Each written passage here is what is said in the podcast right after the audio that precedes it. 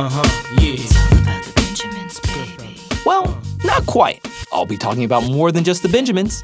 Welcome to FinTech Beat, where finance, technology, and policy come together.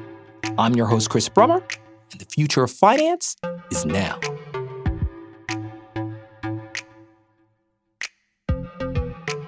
This has been quite the summer in the crypto universe with everything from congressional hearings to Twitter commentary shaping national headlines. And Brian Quintenz has had a front seat in it all. Last month, he retired from the U.S. derivatives regulator, the CFTC, and returned to the private sector where he'll be advising on all things crypto. But before he leaves his policymaking hat entirely, we at FinTech Beat wanted to give him his exit interview and to get his sense as to where not just crypto, but the larger fintech industry is headed. Now, I had the opportunity to work with Brian at the CFTC as a member of an advisory committee he sponsored while in office. So it's especially fun to turn the tables and to throw some questions to the former commissioner who's been all about innovation. It's like King Midas, as I was told, everything that he touched turned to gold.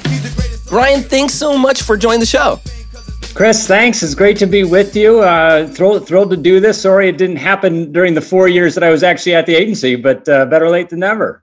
This is even better. This is even better, you know, and it is a pleasure to sort of deliver that exit interview and to just get your perspective. Um, you know, it, has been a pretty wild summer in crypto um, uh, with obviously uh, lots of things we're seeing both uh, from the agencies and, and, and, and on the Hill. Uh, what do you think uh, have been some of the most salient things uh, in the last couple of months that really struck a chord for you, given all of your experience over the last four years? Yeah, well, it's it's it's a number of things. The, the the first thing that you had you had said originally, which I'd like to you know recognize and pick up on, was how much work has been done at the CFTC uh, informing the the commission, the commissioners, uh, around the dynamics of the innovation in this space uh, on, on crypto issues, on DeFi issues. Um, you know, through your great work uh, and involvement at the Technology Advisory Committee and all the members um, and and the the meetings that we've had under my sponsorship of it, I think we've really raised the bar in terms of what is is expected and the level of discourse uh, between the the public and the private sector on these issues. And I was I was thrilled to be a part of it. And I was thrilled that you were a part of it too. So thank you for that service. Um, you know what? But I think that the the tone has, seems to have changed. You know, in my, in my view, um, the governmental you know the potential governmental impact has has potentially shifted uh, from you know maybe being a pro innovation do no harm approach to a um, to, to something else that that that that may be beneficial or may not be beneficial, uh, depending on what comes out or or whom you ask. Um, I think the things that that stick out to me are the the discussion around the infrastructure bill and uh, the reporting provisions targeting some um, some segments of the crypto community, um, uh, many of which uh, wouldn't necessarily have access to the right kind of information uh, that, that was being requested. Um, and it also, in my view, didn't necessarily show a very strong understanding you know, of, of the space generally. Uh, and, and, may have been viewed more from just a revenue perspective than uh, a good policy perspective. Um, the, the important thing that I took away from that was how engaged the broader crypto community became in that debate um, how while you know it, it's it's a young advocacy um, uh, uh, group, it is and and it is it is somewhat fractured between different voices. Um, they were still able to have dialogue, uh, come to some consensus, you know, have their have their voices all heard, and really stop this bill in its tracks over this issue and make it the focus of conversation and debate for three or four days uh, wh- while this bill was being considered. I, I take that as, as very important um, from, from a acknowledgement of the, the power uh, and influence of the voices of this new uh, financial paradigm uh, in crypto and in DeFi. And, um, and, and I was I was really pleased to see how how the um, you know how how some members of Congress uh, really became advocates uh, for addressing this appropriately. You, you know, I, I think it, it's been really interesting. You know, just when you think about the arc of the conversation of of crypto in Washington D.C. Right? I mean, when you think about when when you started um, your your tenure as a commissioner to where we are right now, you know, we we've we've seen conversations e- evolve where I think the first initial sort of series of conversations were just sort of explaining, you know, what is a cryptocurrency, you know, like what is Bitcoin, qu'est-ce que c'est, you know, was was really, um, I think, an initial focus um, of, of some of the hearings. And as, as, as you've noted over the summer, you see for the first time really this this leap in many regards from a broader sort of uh, information gathering um, period to this policy moment that really animated a lot of people in, in in the crypto community. Uh, what's your sense? You know, how how successful do you think that information gathering period has has been? I mean, um, obviously, I've seen your your work and, and the work of the CFTC with these advisory committees and getting all these you know um, I guess not nonpartisan experts around. But but how how informed at this point do you think the city is, Washington D.C. is, when it comes to cryptocurrencies and crypto and blockchain technologies and, and fintech even? I mean, how how much do you think was accomplished just on that educational end um, uh, when you think about uh, the, the infrastructure bill and, and, some of the conversations uh, that that you're hearing uh, in Washington? I think it was important to have the conversations that we did when we when we did, because it created a consistent drumbeat of information that I think advertised to anyone paying attention to the CFTC or to financial regulation that this was not going away. And that doesn't necessarily mean that everyone had to bone up on it immediately and become experts, but the fact that it kept being raised, that it was a source of um, dialogue at the commission, and that it created, in my view, um, some choices around how how to approach it from a, a, regulatory philosophical perspective. I think then then helped helped to show policymakers on Capitol Hill and maybe in in uh, in other agencies or departments that this wasn't something that could be ignored, and that eventually um, any uh, decision maker was going to have to learn about and understand.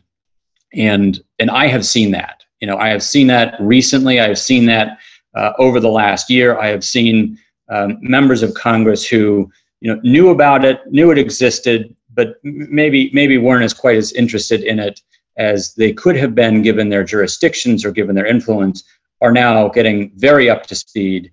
And I think again approaching it from a philosophical perspective. We've obviously had a transition in the in the political philosophy of the administration. I think we've had a transition in the posture of government towards uh, innovation, or specifically this, you know, innovation itself. Um, and I think that there's you know going to need to be strong counter voices uh, that exist, you know, across the political spectrum.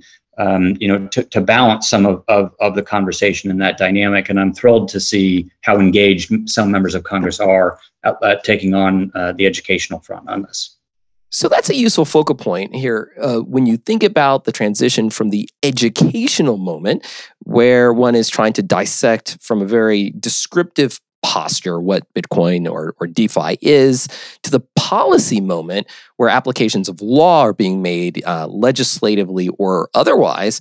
Uh, do you see any particular flashpoints in terms of what may be likely to pop up for those of us looking at issues relevant uh, to not only the CFTC, but crypto more generally? Yeah, uh, thanks. That's thanks for that thoughtful question. I, I think that there, I think I think there is is an some inherent conflict between how um, DeFi and crypto, you know, is approaching, um, you know, uh, some aspects of finance and innovation uh, versus how our legacy regulatory regimes were established uh, and what they contemplated because of the you know previous environment or how the financial system evolved.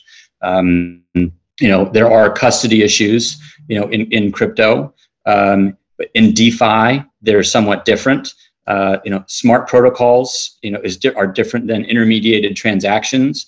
Um, uh, you know what is it? What is what is the need for a clearinghouse? You know look like in you know in a DeFi system.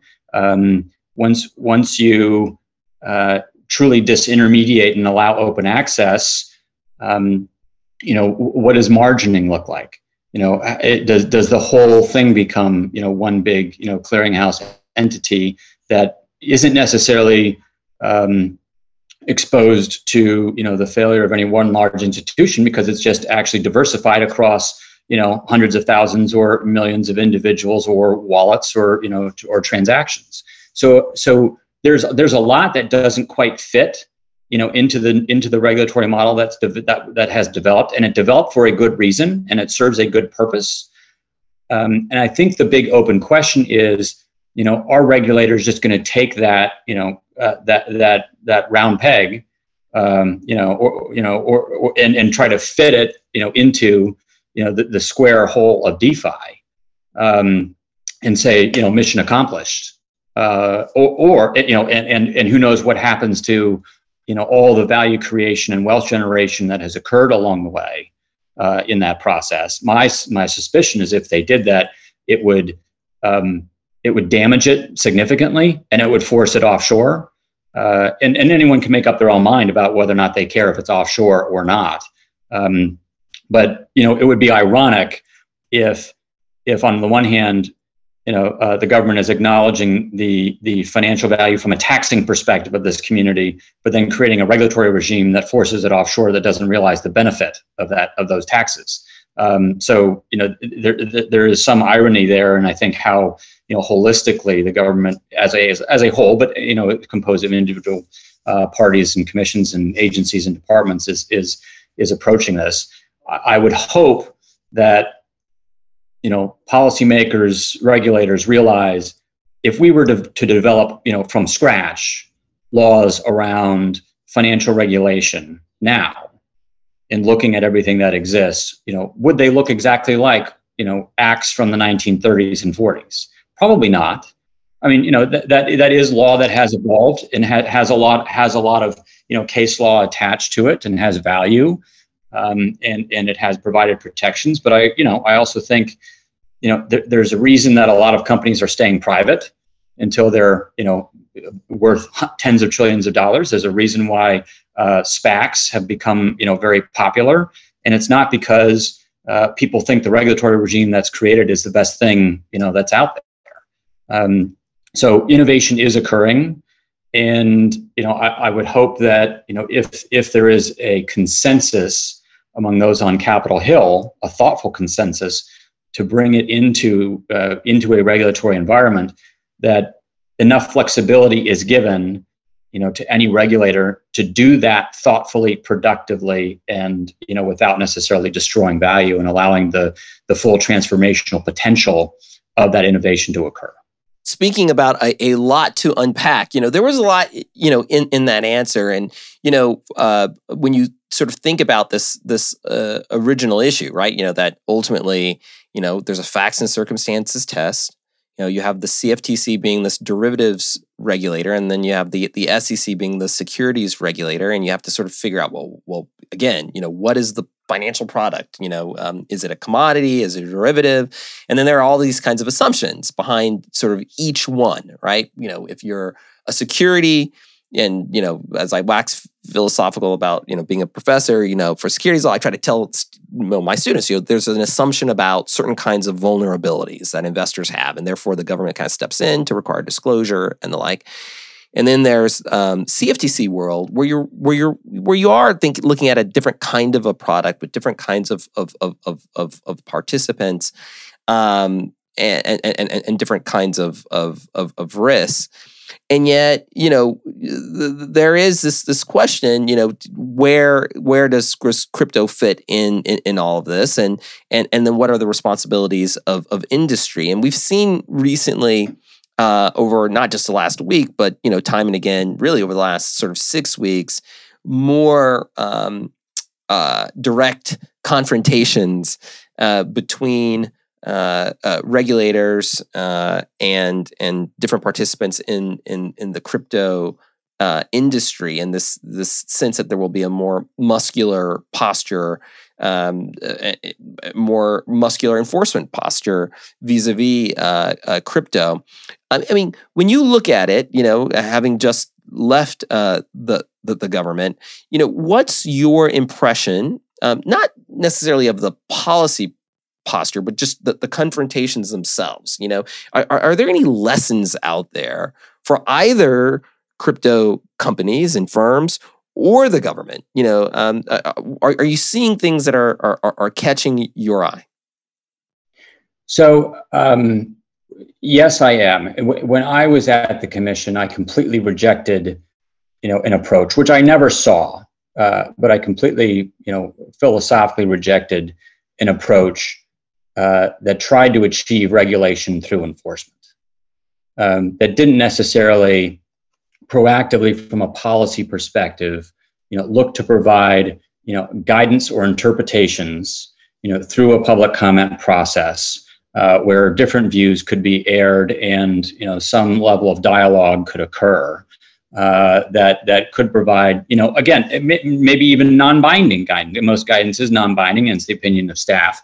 Um, uh, but around some level of interpretations that try to provide you know at least a baseline level of clarity.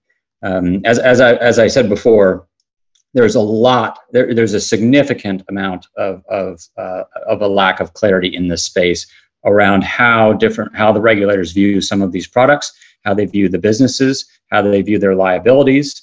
And you know it while it's important to preserve facts and circumstances analyses um, it also in my view uh, isn't the right thing to do to try to um, use use investigations or a potential threat of an enforcement action against large firms, you know, for the purpose of roping them into a certain regulatory regime. Um, that that in, in, my view is outrageous. Uh, and, and, so, you know, I, I, I think that if if there if, if there is a stronger level of feedback of pushback that is going on, I think it's in response to that. I think it's in response to you know entities feeling like they've been asking for clarity for a long time and haven't gotten it, and now are getting you know whacked with a stick in a way that you know could lead to something that you know th- that they don't think is is helpful uh, you know to uh, them, their customers, or you know or or the marketplace.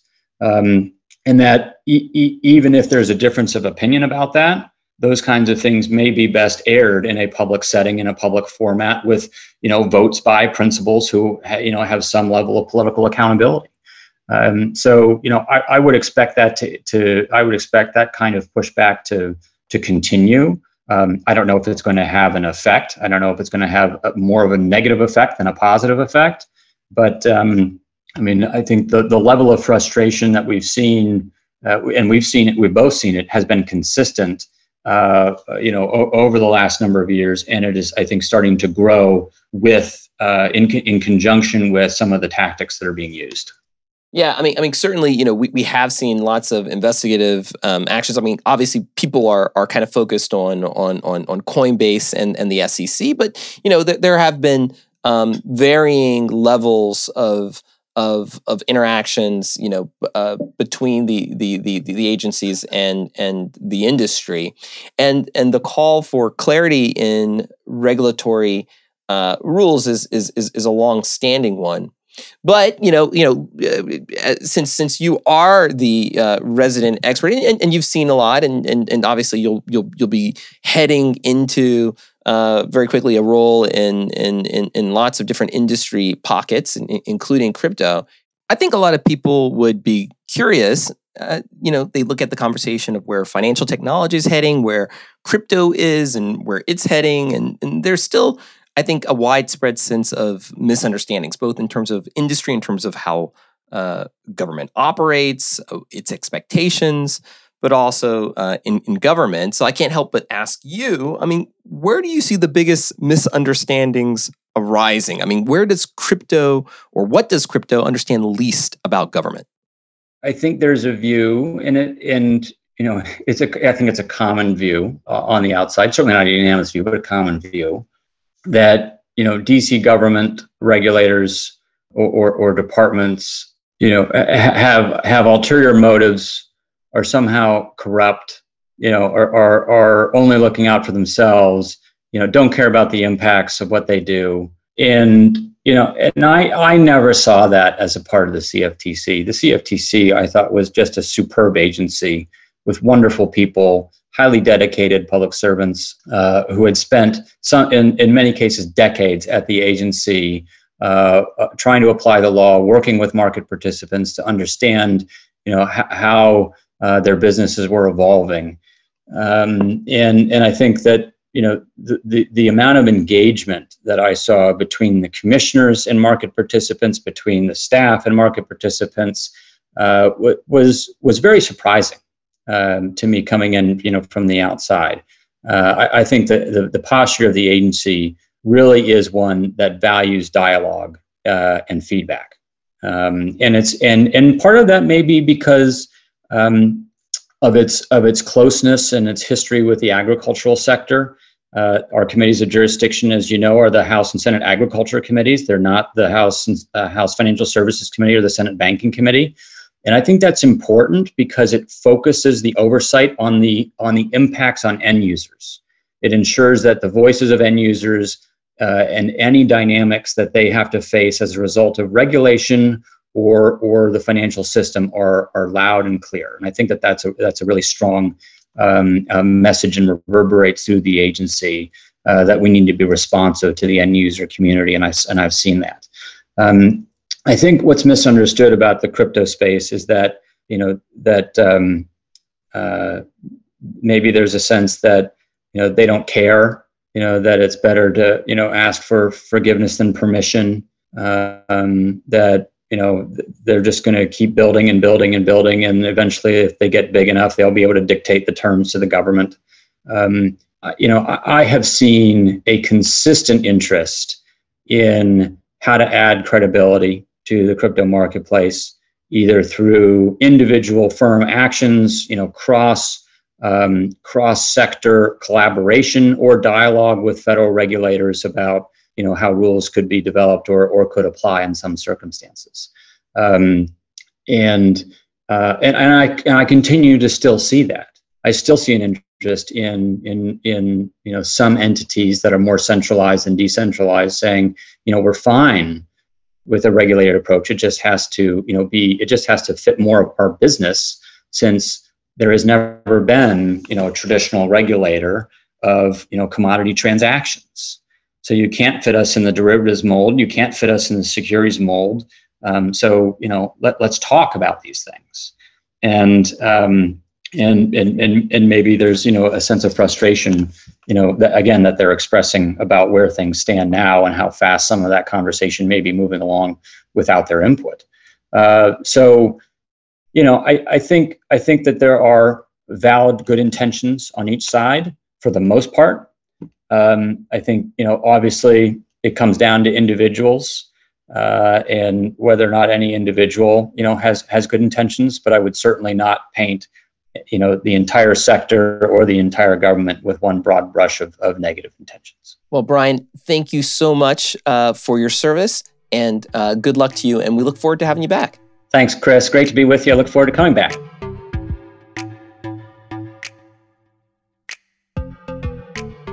Public service is just that service. And at its best, it's not about being a Democrat or a Republican or a liberal or a conservative. It's about engaging in ideas and policies for the American people. And no party has a monopoly on all the good ideas or bad. Instead, it's up to you, the voter, the entrepreneur, the social justice advocate, to sift through the arguments and to use your judgment to ask what the risks and rewards are for new innovations and to press regulators industry officials and policymakers to put people forward who will at least take the time to understand your interests in this brave new digital economy. Now, in my many interactions with Brian, he's always had a door open for me to ask just those kinds of questions. And I wanted to offer him my personal thanks. And we at The Beat wish him the very best for his new adventures. Thanks for listening. If you enjoyed the show, please be sure to subscribe on Apple, Spotify, or wherever you get your podcasts. And we'd love to get your feedback. If you'd like to get in touch, just hit me up at Chris Brummer DR. That's at C H R I S B R U M M E R D R. We'd love to hear from you.